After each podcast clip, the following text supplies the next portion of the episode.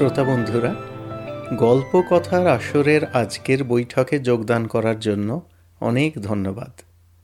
আমি রুদ্র দত্ত। বন্ধুবর রাজীব পডকাস্টের দ্বিতীয় পর্বের সূচনা করেছে শরদিন্দু বন্দ্যোপাধ্যায়কে নিয়ে। আর আমি যে পরশুরামের গল্প পড়ে আরম্ভ করব, তা আগেই বলেছি। পরশুরাম সম্পর্কে আমাদের প্রথম পর্বের শেষকালে অল্প কিছু কথা বলেছিলাম। আজকে পরশুরামের দুটি অনুগল্প পাঠ করব, আর তার আগে পরশুরাম সম্পর্কে আরেকটু বিস্তারিতভাবে বলে নিতে ইচ্ছা করছে।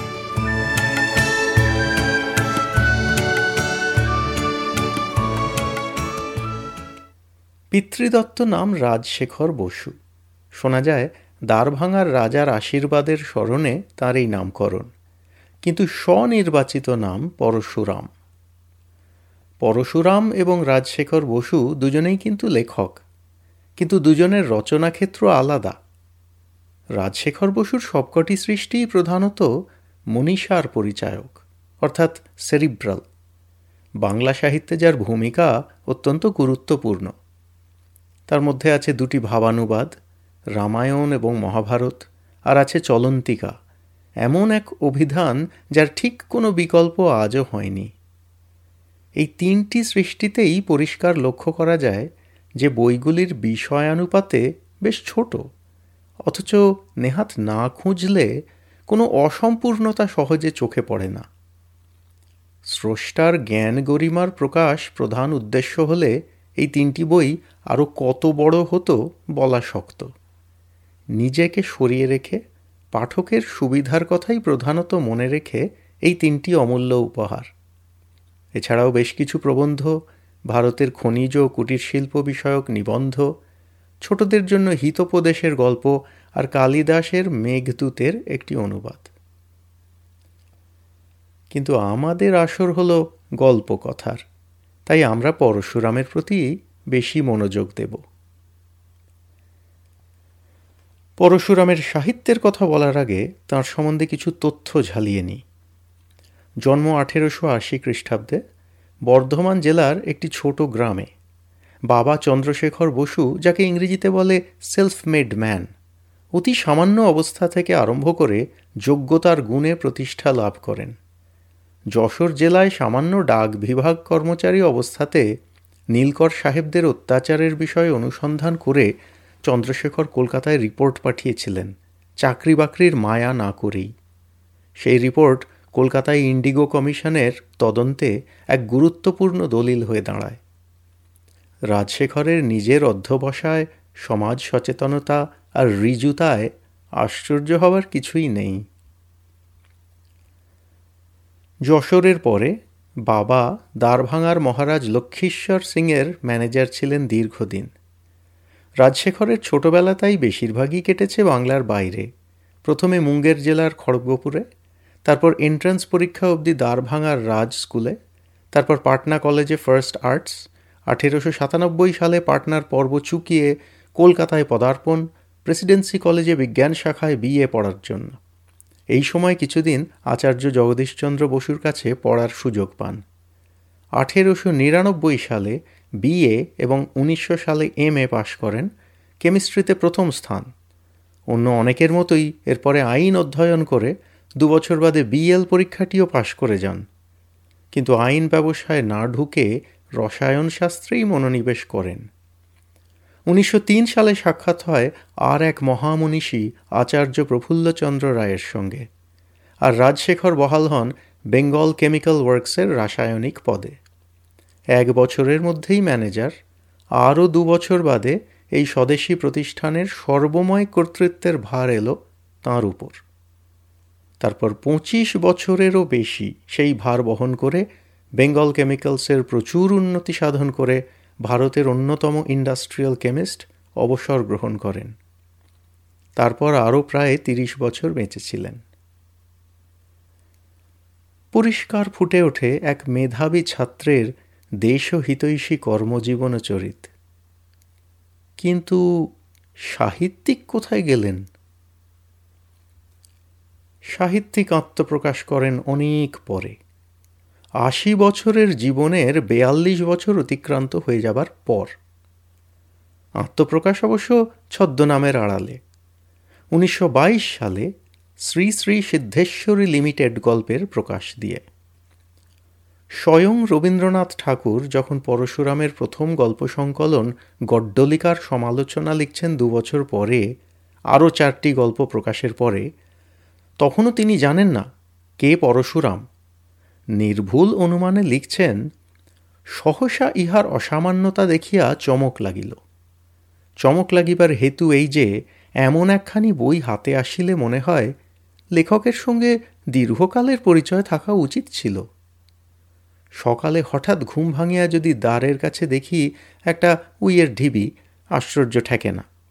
কিন্তু যদি দেখি মস্ত একটা বট গাছ তবে সেটাকে কি ঠাহরাইব ভাবিয়া উঠা যায় না। লেখক পরশুরাম ছদ্মনামের পিছনে গা ঢাকা দিয়াছেন। ভাবিয়া দেখিলাম, চেনা লোক বলিয়া মনে হইল না, কেননা লেখাটার উপর কোনো চেনা হাতের ছাপ পড়ে নাই। নূতন মানুষ বটে, সন্দেহ নাই, কিন্তু পাকা হাত। উনিশশো বত্রিশে অবসর গ্রহণের পরে যে মানুষ বারো বছর বয়সের আগে বাংলা শেখেননি, তিনি বাংলা ভাষার আরাধনায় যেন নিজেকে নিয়োগ করলেন। রাজশেখর বসু হলেন বাংলা ভাষার সংস্কার ও পরিভাষা কমিটির অধিনায়ক, বাংলা লিনোটাইপ স্রষ্টা, রামায়ণ মহাভারতের অনুবাদক, অভিধান রচয়িতা আর পরশুরাম গল্প লিখে চললেন। এক এক করে জীবৎকালে ঠিক একশোটি গল্প লেখেন পরশুরাম।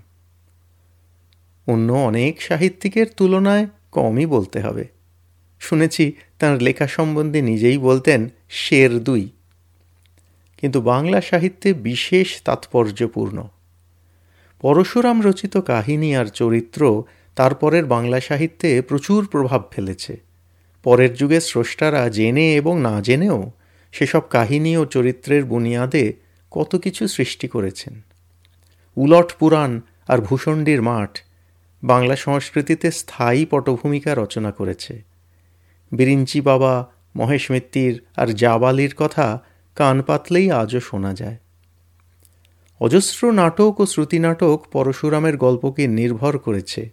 স্বীকৃতি দিয়ে থাক বা না থাক পরশুরামের তাতে এসে যাচ্ছে না। স্বয়ং সত্যজিৎ রায় দু দুবার পরশুরামের গল্প অবলম্বন করে সার্থক চলচ্চিত্র নির্মাণ করেছেন। আরও অনেক কাহিনী পড়ে আছে উত্তরসূরিদের প্রেরণা দেওয়ার জন্য। এর কারণ বোধ হয় পরশুরামের গল্পের ভিতরের কথা। গল্পগুলো হাসির গল্প, সন্দেহ নেই। মুচকি হাসি থেকে পেটে খিল লাগানো হো হো হাসি সবই আছে তাতে।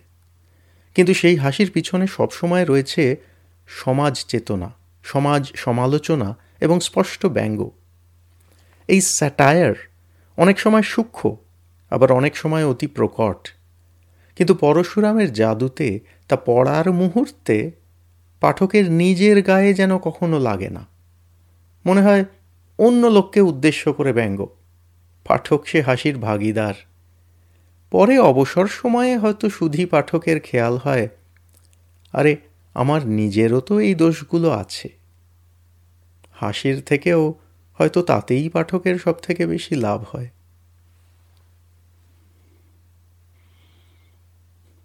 ব্যঙ্গ করার জন্য কখনো সখনো ফ্যান্টাসির আশ্রয় নিলেও পরশুরামের গল্পের প্রধান গুণ তার অতি সাধারণ বাস্তব চরিত্র।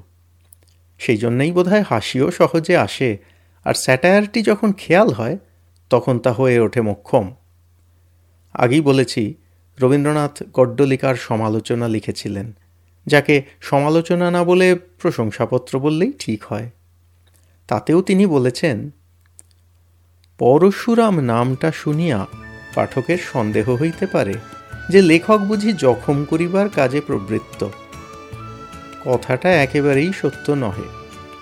বইখানি চরিত্র চিত্রশালা মূর্তিকারের ঘরে ঢুকিলে পাথর ভাঙার আওয়াজ শুনিয়া যদি মনে করি ভাঙা চোরাই তার কাজ। তবে সে ধারণাটা ছেলে মানুষের মতো হয়। ঠিকভাবে দেখিলে বোঝা যায় গড়িয়া তোলাই তাহার ব্যবসা। মানুষের সুবুদ্ধি বা দুর্বুদ্ধিকে লেখক তাহার রচনায় আঘাত করিয়াছেন কিনা, সেটা তো তেমন করিয়া আমার নজরে পড়ে নাই।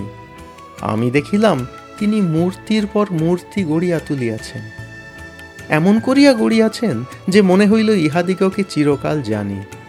এমনকি তার ভূষণ্ডির মাঠের ভূত প্রেতগুলোর ঠিকানা যেন আমার বরাবরকার জানা। এমনকি যে পাঁঠাটা কনসার্টওয়ালার ঢাকের চামড়া ও তাহার দশ টাকার নোটগুলা চিবাইয়া খাইয়াছে, সেটাকে আমারই বাগানের বস্ত্রাই গোলাপ গাছ কাঁটা শুদ্ধ খাইতে দেখিয়াছে বলিয়া স্পষ্ট মনে পড়িতেছে। আর এই চরিত্র চিত্রণের সঙ্গে সঙ্গে উল্লেখ করতে হয় পরশুরামের ভাষার। প্রমথনাথ বিশি পরশুরাম প্রসঙ্গে লিখছেন, এমন পরিচ্ছন্ন বাহুল্য বর্জিত সুপ্রযুক্ত ভাষা বড় দেখা যায় না। পাঠক সমাজ যখন সবুজপত্রী ভাষাকে প্রগতির চরম লক্ষণ বলে ধরে নিয়েছিল, ভেবেছিল সাধু ভাষার আয়ু শেষ হয়ে গেছে। নূতন কোনো সম্ভাবনা আর তার মধ্যে নেই। তখন গড্ডলিকা কজ্জলির ভাষা দেখে সকলে চমকে গেল।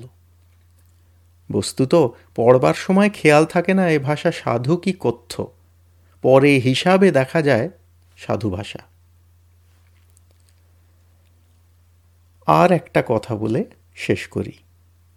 রাজশেখর বসুর প্রদৌহিত্র, দীপঙ্কর বসুর লেখায় পাচ্ছি, পরশুরাম সম্বন্ধে আর এক গুণী সাহিত্যিক সৈয়দ মুজতবা আলীর উক্তি। মুজতবা আলীর গল্প প্রথম পর্বে পাঠ করেছি। তার সম্বন্ধে স্বল্প আলোচনাও করেছি। কত ভাষায় কত পাণ্ডিত্য অর্জন করেছিলেন তাও আমাদের অজানা নেই। তিনি পরশুরাম সম্বন্ধে লিখছেন, আমি পৃথিবীর কোনো সাহিত্য আমার পড়া থেকে বড় একটা বাদ দিইনি। রাজশেখরবাবু যে কোনো সাহিত্যে পদার্পণ করলে সে সাহিত্য ধন্য হতো। এ কথা বলার অধিকার আমার আছে। দীপঙ্কর বসুর লেখাতেই জানতে পারি, মুজতবা আলী সাক্ষাতে পরশুরামকে বলেছিলেন, আপনার সমস্ত পাণ্ডুলিপি যদি হারিয়ে যায়, আমাকে বলবেন, আমি স্মৃতি থেকে সমস্ত লিখে দেব। এরপরেও আমার আর কিছু বলতে যাওয়া অর্বাচীন হবে। আমার বক্তব্যটাই এখানেই শেষ করছি। এইবারে গল্প পাঠ। আজকে পরশুরামের ছোট্ট ছোট্ট দুটি গল্প যাকে অনুগল্প বলাই ভালো, পাঠ করব। সেই দুটি গল্প কাছাকাছি সময়ে রচিত। দুটির রচনাকালই উনিশশো উনত্রিশ সাল। একটির নাম উপেক্ষিত, অন্যটির নাম উপেক্ষিতা। এবং দুটির থিমেও মিল লক্ষ্য করবেন। তবে একটি বাদশাহী আমলের গল্প, অন্যটি বালিগঞ্জে সমকালীন। প্রথমে পাঠ করছি উপেক্ষিত তারপরে উপেক্ষিতা।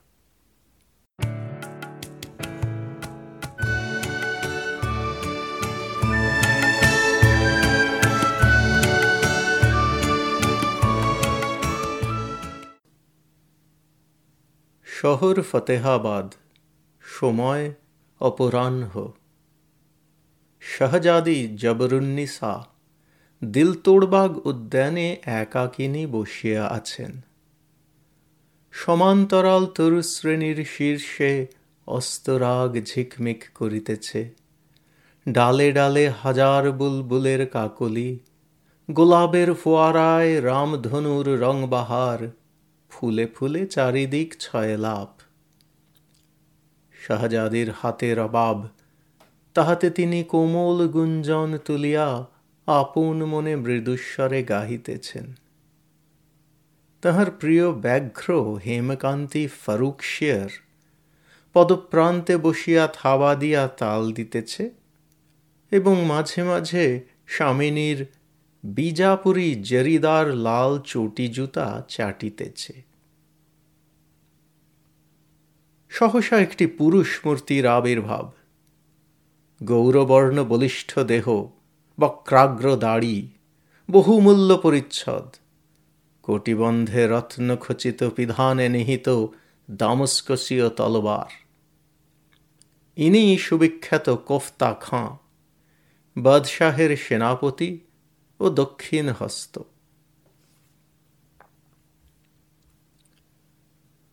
জবরুন্নিসা চমকিত হইয়া বলিলেন, এ কি কোফতা খাঁ?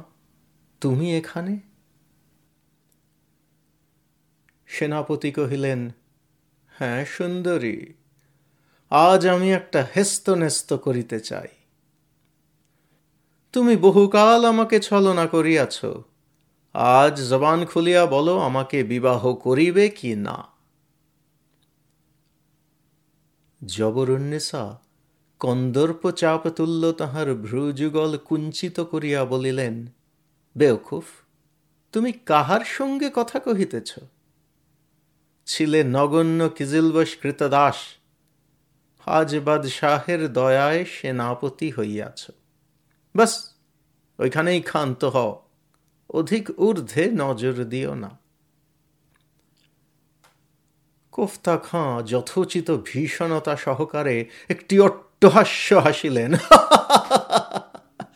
বলিলেন, শাহজাদি, কে তোমার পিতাকে তখতে চড়াইয়াছে? মারহাট্টার আক্রমণ কে বারবার রোধ করিয়াছে? কাহার অনুগ্রহে তোমার এই ভোগৈশ্বর্য এই হীরা জহরত, এই লীলা উদ্যান, এই হাজার বুলবুল মুখরিত অবস্থা ইনশাল্লাহ। জানো, একটি অঙ্গুলির হেলনে সমস্ত ভূমি সাত করিতে পারি? আজ হিন্দুস্তানের প্রকৃত মালিক কে? তোমার অক্ষম পিতা? না এই মহাবীর রুস্তমি হিন্দ কোফতা খান ফাতে জং। জবরুন্নিসা বলিলেন, কুর্তার গর্দানে লোম গজাইলেই সে সিংহ হয় না। সেনাপতি কহিলেন বিসমিল্লা এই কথা আর কেহ বলিলে এই মুহূর্তে তাহাকে কতল করিতাম। কিন্তু তুমি আমার দিল গ্রেফতার করিয়াছ, এবারকার মতো মাফ করিলাম। যাহা হোক, এখনও বলো, তুমি আমার হৃদয়েশ্বরী হইবে কি না? জবরুন্নিসা মধুর হাস্য করিয়া বলিলেন, কুফতা খাঁ, তুমি কি কবি হাফিজের সেই বয়েতটি জানো না? কুকুর বারবার ঘেউ ঘেউ করে, কিন্তু সিংহী একবারই যায়। ইহার পর কোনো পুরুষই স্থির থাকিতে পারে না, বিশেষত সেই দারুণ মুঘল যুগে। কোফতা খাঁ হুঙ্কার করিয়া কহিলেন আলহামদুলিল্লাহ শাহজাদি তবে আল্লাহর নাম স্মরণ করিয়া মৃত্যুর জন্য প্রস্তুত হও। কোষ হইতে সড়াক করিয়া অসি নির্গত হইল। কোফতা খাঁ, তুমি আমাকে নিতান্তই হাসাইলে। এই বলিয়া শাহজাদি অন্যমনস্কভাবে গুনগুন করিয়া গাহিতে লাগিলেন, চল চল, চম্বেলি বাঘ পর মেরা বাঘ কো খিলাউঙ্গি। অসহ্য। কোফতা খাঁর নিষ্ঠুর হস্তে তলবার ঝলকিয়া উঠিল। সহসা শূন্যে যেন সৌদামিনী খেলিল। একটি হিল্লোলিত কাঞ্চন কায়া নিমেষের তরে উৎক্ষিপ্ত হইয়া আবার ভূতলে পড়িল। একটু অস্ফুট আর্তনাদ, একটু ছটফটানি তাহার পর সব শেষ। সন্ধ্যার অন্ধকার ঘনীভূত হইতেছে। জবরুন্নিসা তখন যন্ত্রে ঝঙ্কার তুলিয়া গাহিতেছেন। আয়েসে বেদর্দিকে পালে পড়ি হুঁ তাহার পোষা বাঘটি ভোজন সমাপ্ত করিয়া পরম তৃপ্তির সহিত শ্রীক্ষণী পরিলেহন করিতেছে তাহার বাঁয়ে কোফতা খাঁর পাগড়ি ডাহিনে ছিন্ন ইজার কাবা জব্বা সম্মুখে কিঞ্চিত হাড়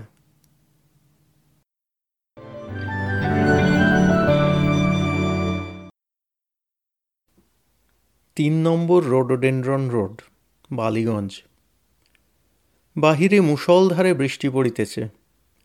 ড্রয়িং রুমে পিয়ানোর কাছে উপবিষ্ট গরিমা গাঙ্গুলি তাহার সম্মুখে ইজি চেয়ারে চটক রায়। ঘরে আসবাব বেশি নাই, কারণ গরিমার বাবার ঢাকায় বদলির হুকুম আসিয়াছে, অধিকাংশ জিনিস প্যাক হইয়া আগেই রওনা হইয়া গিয়াছে। এই চটক ছেলেটি যেমন ধনী তেমনই মিষ্টভাষী বিনয়ী বাধ্য চিমটি কাটিলেও টুঁ শব্দ করে না। যাহাকে বলে নারীর মনুষ্য, অর্থাৎ লেডিজ ম্যান। না হইবে কেন? সে যে পাঁচ বৎসর বিলাতে থাকিয়া সেরেফ এটিকেট অধ্যয়ন করিয়াছে। এমন সুপাত্র আজকালকার বাজারে দুর্লভ। গরিমার পিতামাতা কলিকাতা ত্যাগের পূর্বেই কন্যাকে বাগদত্তা দেখিতে চান। তাই তাহারা যাত্রার পূর্ব সন্ধ্যায় ভাবি দম্পতিকে বিশ্রম্ভালাপের সুযোগ দিয়া দোতলায় বসিয়া সুসংবাদের প্রতীক্ষা করিতেছেন। কিন্তু আলাপ তেমন জমে নাই। গোটা পনেরো গান শেষ করিয়া গরিমা তৃতীয়বার জানাইল, কাল আমরা যাচ্ছি। চটক বলিল, ও হায় রে বিদায় বার্তার এই কি উত্তর? গরিমার কথা যোগাইতেছে না।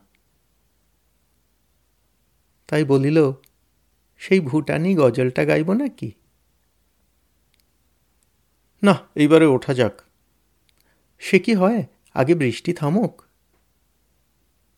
চটক চেয়ারে বসিয়া নীরবে উসখুস করিতে লাগিল। মিনিট দুই পরে আবার বলিল, এইবার উঠি। গরিমা ভাবিতেছিল কবি বৃথাই লিখিয়াছেন, এমনও দিনে তারে বলা যায়। এই বাদল সন্ধ্যা কি নিষ্ফল হইবে? চটকির কি হইল? কেন সে পালাইতে চায়?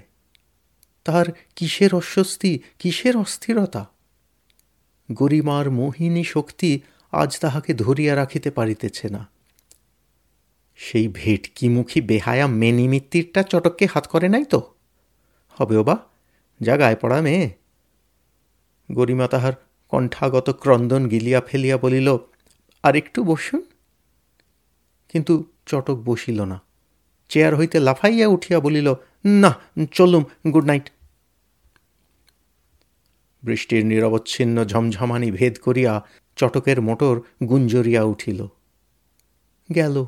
যাহা বলিবার তাহা না বলিয়াই চলিয়া গেল। ভোঁপ ভোঁপ, দূরে বহু দূরে গরিমা কাঁদিবার জন্য প্রস্তুত হইয়া চটকের পরিত্যক্ত চেয়ারে দেহলতা এলাইয়া দিল। তাহার পরেই এক লাফ ভীষণ সত্য সহসা প্রকট হইল। বেচারা চটক, চেয়ারে অগন্তি ছাড় পোকা।